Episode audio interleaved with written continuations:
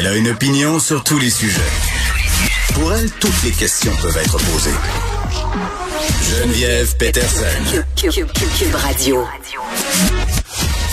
Salut tout le monde, bienvenue à l'émission traditionnelle mardi. On est donc en attente de ce point de presse du gouvernement Legault euh, qui sera accompagné, Monsieur Legault, de Christian Dubé et de Luc Boileau. Le mot d'ordre aujourd'hui, ce sera prévisibilité. Hein? C'est ce qu'on attendait et c'est ce qu'on aura, du moins, euh, c'est euh, ce qu'ont révélé plusieurs médias. On a démoli le tunnel, on n'est plus dedans. Là, on est juste dans la lumière. On annonce plusieurs ouvertures aujourd'hui. Je sais que plusieurs ont hâte les bars rouge. Ce serait dans les cartons pour le 28 février. C'est ce qu'on apprend. Euh, fin aussi des consignes où on limite les rassemblements privés. Là, on sait que pour l'instant, c'est quatre personnes ou deux bulles. On devrait quand même euh, élargir tout ça, même si on va donner des directives, si on veut, là, pour quand même contrôler le nombre de personnes. La santé publique qui recommanderait un maximum de 10 personnes ou trois bulles euh, familiales. Mais concrètement, le nombre de personnes permises à l'intérieur d'un domicile ne serait plus euh, limité on le sait, là, après deux ans de pandémie, on est vraiment à bout, on est vraiment écœuré. Et euh, j'ai été quand même euh, assez surprise de voir que les gens, euh, bon, en grande partie soutiennent les mesures, en fait, les protestations contre les mesures sanitaires parce qu'on est rendu là. On s'en va au point de presse. Le maire de Québec, Bruno Marchand, la vice-première ministre Geneviève Guilbeault, la police de Québec, puis la Sûreté du Québec, je pense qu'ils ont fait un excellent travail pour que tout se passe bien. Euh, mais au-delà euh, de la manifestation, je pense qu'il faut quand même constater là, que de plus en plus de Québécois qui euh, trouvent qu'il y a trop de contraintes suite à, la COVID. Et je veux juste dire aux Québécois, je vous comprends. d'être de, de, tanné de ces contraintes-là. Mais en même temps, je pense que c'est important qu'on se rappelle pourquoi on a mis en place ces euh, mesures-là. Essentiellement, euh, ben, on a un réseau de la santé qui était fragile même avant la pandémie. Il nous manquait d'infirmières depuis longtemps, même avant la pandémie. Puis évidemment, ben oui, on peut faire des efforts pour euh, recruter plus d'infirmières, en convaincre de passer à temps plein, de sortir de leur retraite. On a mis des incitatifs aussi pour que des étudiants euh, choisissent les sciences infirmières, mais il reste qu'on peut pas du jour au lendemain faire euh, apparaître des infirmières. Puis, euh, ben c'est assez simple à comprendre, c'est-à-dire déjà on avait un réseau qui était fragile où il nous manquait d'infirmières. Puis depuis que je suis arrivé, on a affiché beaucoup de postes, mais malheureusement, souvent les postes restent non comblés parce qu'il n'y a pas assez d'infirmières formées disponibles. Donc, quand on a ajouté la COVID, quand on a ajouté les patients COVID aux patients réguliers, ben ça a fait que les hôpitaux se sont euh, engorgés. C'est ça qu'on a vu euh, plus que jamais depuis le début de la pandémie, dans le dernier mois, avec euh, le variant Omicron qui était hyper contagieux. Donc, c'est important de le dire. On a beau être contre les contraintes, mais je veux juste qu'on comprenne qu'on avait le choix entre mettre des contraintes ou ne pas être capable de soigner tous les Québécois, que ce soit des patients réguliers ou des patients COVID. Et euh, donc, euh, faut comprendre la raison pour on met des contraintes, c'est pour réduire les contacts. En réduisant les contacts entre les personnes, on réduit la contagion, puis on réduit les hospitalisations. Donc, euh, c'est pas par plaisir qu'on a mis des contraintes, c'est pour être responsable puis s'assurer que tous les Québécois qu'on soit capable de continuer à les euh, soigner.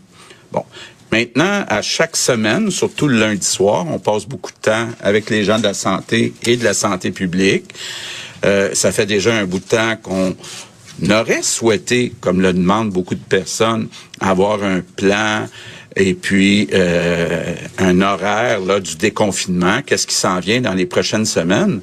Mais pour l'instant, jusqu'à la semaine dernière, il y avait trop d'incertitudes sur euh, où on s'en allait dans les prochaines semaines. Puis, selon la santé publique, je pense qu'avec raison, euh, le risque était trop grand que si on assouplissait trop, que les hôpitaux débordent puis qu'on soit plus capable de soigner les gens. Donc, euh, c'est ça le, dilemme euh, qu'on a. Par contre, quand on regarde la, situation des dernières semaines, ben on a vu une baisse des hospitalisations. Au début, c'était une baisse assez rapide, mais faut pas oublier, là, on a accepté d'ouvrir les écoles, on a accepté d'annoncer certains assouplissements, puis comme on s'y attendait, ça a fait augmenter ou ça a ralenti la baisse des hospitalisations. Puis même les experts nous disaient hier soir que euh, c'est pas impossible que dans les prochains jours, les prochaines semaines, avec les assouplissements euh, qu'on annonce, qu'il va y avoir une augmentation des hospitalisations. Donc, faut vraiment gérer ça. Puis, bon, ce, ce dont on a tenu compte, bon, d'abord, la grande différence, plus on avance, c'est la vaccination. On est rendu chez les adultes à 63% des Québécois adultes qui sont vaccinés, plus, puis Dr Boileau pourra vous en parler, ben, tous ceux qu'on essaie d'évaluer qui ont eu la COVID, ben, c'est comme s'il y avait eu une dose additionnelle. Donc, euh, quand même, de ce côté-là, ça fait tout un changement. Bon, l'autre marge de manœuvre qu'on voit, c'est euh, que depuis trois semaines, on est passé quand même de 3400 hospitalisations à 2400 hospitalisations. Donc, il y a une marge de manœuvre. Et puis, on en a discuté aussi avec ceux au ministère de la Santé qui sont responsables des hôpitaux parce qu'on veut que tout le monde soit bien conscient que si on annonce d'autres assouplissements, que on soit capable de continuer à soigner tous les Québécois là qui, qui ont besoin euh, euh, d'être soignés. Et euh, donc, c'est puis faut, faut toujours garder en tête aussi qu'on a un rattrapage à faire sur les chirurgies. Et, oui, il y a des chirurgies qui peuvent être reportées, mais à un moment donné, il va falloir le faire, le rattrapage. Donc, quand on regarde tout ça, l'équipe de la santé et l'équipe de la santé publique pensent que c'est un risque calculé aujourd'hui de vous annoncer un plan de déconfinement. Donc, je pense qu'on on franchit une étape importante. Il y en a plusieurs qui vont dire enfin. Mais euh, je veux évidemment en profiter pour remercier les Québécois, entre autres. Merci pour votre patience. Euh, je pense que l'objectif, comme je le disais, c'était de s'assurer qu'on soit capable de continuer à soigner tous les Québécois.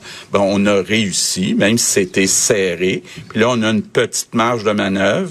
Donc, on vous annonce un plan de déconfinement. Donc, euh, j'y vais euh, par étapes. D'abord, samedi qui vient, 12 février, il y aura plus de limites légales pour les rassemblements privés. Ça veut dire dans les maisons, il y aura plus de limites légales. Par contre, la recommandation euh, de la santé publique, c'est de s'en tenir à 10 personnes maximum ou des personnes de trois euh, adresses différentes. Euh, ça, c'est un, gros changement qui est proposé. Puis on a discuté beaucoup avec la, la, santé publique. Évidemment, on le dit de plus en plus, il va falloir apprendre à vivre avec le virus. Ça veut dire quoi? Ça veut dire qu'il va falloir euh, soi-même, chaque personne, évaluer ses risques. Euh, J'étais avec combien de personnes, il y en a combien qui ont trois doses, il y en a combien qui ont plus de 60 ans, etc., etc. Quel risque je suis prêt à prendre? Donc, ça va être aux citoyens dans leur résidence de dire, ben moi, j'accepte 5, j'accepte 10, j'accepte 15. Donc, il y aura plus de limites légales, mais je, le répète, la recommandation de la santé publique, c'est d'y aller graduellement, puis de s'en tenir à 10 personnes ou trois adresses différentes. Maintenant, euh, toujours samedi qui vient, pour être cohérent, euh, dans les restaurants, on va aussi passer à 10 personnes ou des personnes de trois adresses différentes par table dans les restaurants. Donc, euh, ça, ça va être dès euh, samedi qui vient. Euh, lundi prochain, 14 février. Bon, déjà la semaine dernière, on avait annoncé qu'on va pouvoir recommencer les sports pour les adultes. On va, ah on, va rouvrir les gyms puis les spas à 50 Ce qu'on ajoute aujourd'hui, toujours pour lundi prochain, 14 février, c'est qu'on va avoir le droit de faire des matchs, entre autres des matchs d'hockey. On a beaucoup entendu parler. Je sais qu'il y a beaucoup de jeunes qui ont hâte que les matchs recommencent. Puis pour les spectacles extérieurs, ça va être 5000 personnes maximum. Bon, ensuite, la semaine, lundi, le 21 février, tous les commerces vont pouvoir ouvrir à 100% de capacité. Les salles de spectacle vont euh, rester avec un maximum de 50% de capacité, mais on va enlever la limite de 500, incluant pour le Centre Bell, le Centre Vidéotron, euh, Place des Arts et autres. Donc, ça veut dire quand même un grand changement pour eux autres. Ils vont pouvoir aller à 50% mais sans euh, la limite de 500. Les lieux de culte, on va garder 50% de capacité, mais toujours le 21 février, on va pouvoir passer de 250 à 500. Ensuite, le 28 février, bon, d'abord, je disais tantôt, les matchs vont pouvoir recommencer, mais pas les tournois. Les tournois les fins de semaine avec des gens qui viennent de plusieurs endroits. On, attend au 28 février. Donc, ça va être à partir du 28 février qu'on pourra recommencer les tournois puis les compétitions. Bon, l'autre point important, le 28 février, puis là aussi c'est une question de gestion de risque, c'est que le télétravail va devenir juste une recommandation. Donc, ça sera plus obligatoire, le télétravail. On le sait qu'il y a beaucoup de centres-villes qui se plaignent qu'à cause du télétravail, c'est dur dans les euh, centres-villes. Il y a des euh, entreprises aussi qui se disent, je suis capable de gérer le risque, pas que les, les employés soient trop poches les uns des autres. Donc, ça va devenir seulement une recommandation. Euh, puis à partir du 28 février, ben, les lieux de culte, les salles de spectacle vont pouvoir l'ouvrir à 100% sauf le Centre Bell et le Centre Vidéotron. Et on va aussi, toujours le 28 février, euh, permettre l'ouverture à 50% de capacité des bars et des casinos, mais sans danse et karaoké. Donc, euh, bon, puis finalement, dernière étape, 14 mars, d'abord, la danse puis le karaoké vont être permis. Les restaurants, les bars, les grandes salles comme le Centre Bell vont pouvoir ouvrir à 100% de capacité. Donc, ça veut dire que le 14 mars, l'essentiel des mesures sanitaires va euh, être levé. Donc, euh, on va revenir à une vie euh, plus normale. Maintenant, je veux parler des personnes âgées qui sont dans des résidences pour personnes âgées. D'abord, c'est important. Il y a eu des précisions d'apporter à travers les, les, journées, mais d'abord, on va parler de ceux qui mangent à la cafétéria. C'est permis de manger quatre à la cafétéria. Puis, pour l'instant, les euh, CHSLD ont le droit à un proche aidant qui va dans les chambres, puis les RPA, deux proches aidants. À partir de samedi qui vient, tous les visiteurs qui ont un passeport vaccinal vont pouvoir euh, euh, aller euh, visiter. C'est important, là, on, on a parlé beaucoup de santé mentale. Les personnes âgées ont besoin d'avoir de la visite. D'ailleurs, j'en profite là pour euh, euh, suggérer à tout le monde aller visiter les personnes âgées. Ils ont besoin de ça. Ça fait partie de leur petit bonheur dans la vie. Euh, je conclue en vous disant, va falloir donc apprendre à vivre avec le virus. La COVID est là pour rester. C'est pas impossible qu'il y ait une sixième vague éventuellement, mais il va falloir vivre avec euh, euh, la COVID. Puis la meilleure façon, c'est évidemment d'aller chercher ces trois doses. Ou ceux qui ont deux doses puis qui ont eu la COVID, ben, de le faire dans huit semaines après avoir euh, contracté la COVID. Donc, je pense que je termine en vous disant, encore une fois, merci à tous les Québécois d'avoir été patients.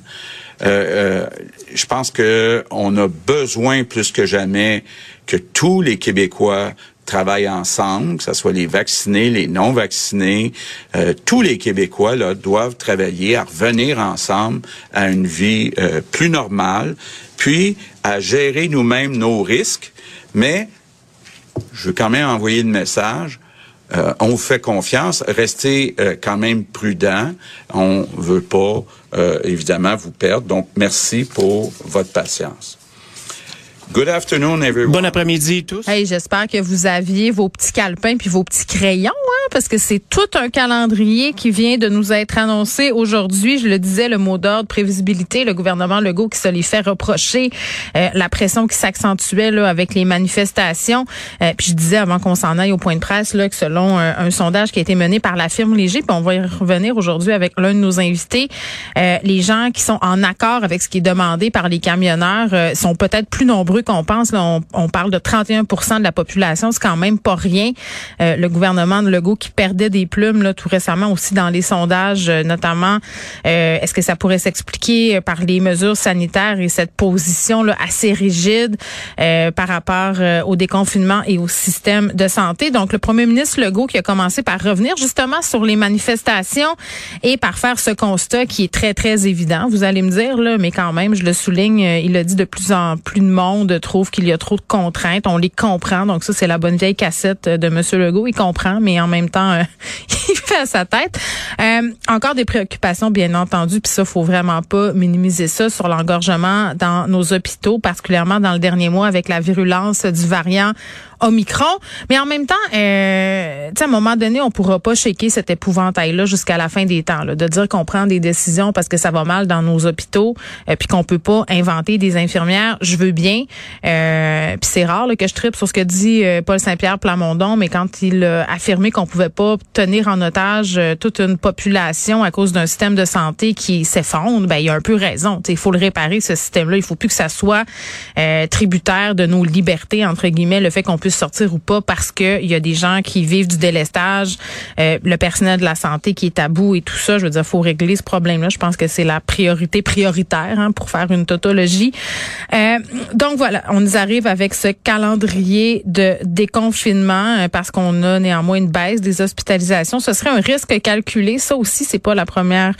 Euh, c'est pas la première chose, pas la première fois qu'on qu'on nous dit ça. Mais là, juste pour parce que je niaisais avec le calepin puis le crayon, euh, c'est sûr que c'est beaucoup de mesures qui nous sont annoncées, beaucoup de dates. Faites-vous en pas. on va y revenir avec Elsie et Marc-André un peu plus tard. Et bien entendu, sur le site de Cube, on a un résumé déjà de tout ça, ce qui nous est annoncé. Mais juste pour faire un peu le tour du chapeau, euh, 12 février, ça se confirme, le plus de limites légales pour les rassemblements privés. On recommande quand même de s'en tenir à 10 personnes, trois adresses. Même chose pour les restaurants, là, à compter du 10, 10 personnes à une table, trois adresses. Euh, reprise le 14 février, euh, des spectacles, des matchs, euh, pas encore, par exemple, les, les matchs entre équipes de différentes provenances. Ça, faudra attendre jusqu'au 21 février, là où le Centre Bell, le Centre Vidéotron, Place des Arts pourront rouvrir à 50% de capacité. Donc, on n'est plus limité à 500 personnes. Les lieux de culte aussi à 50% euh, Je vais vous dire là que, en tout cas, l'église en face de chez nous, ils ont pas trop attendu eux autres. C'est jump pack depuis en fin de semaine passée. Même quand c'était pas supposé être ouvert, c'était ouvert. Donc, je sais pas ce que la police de Montréal fait, là, mais ça y allait all-in, euh, les festivités religieuses là-dedans, en veux-tu, en voilà.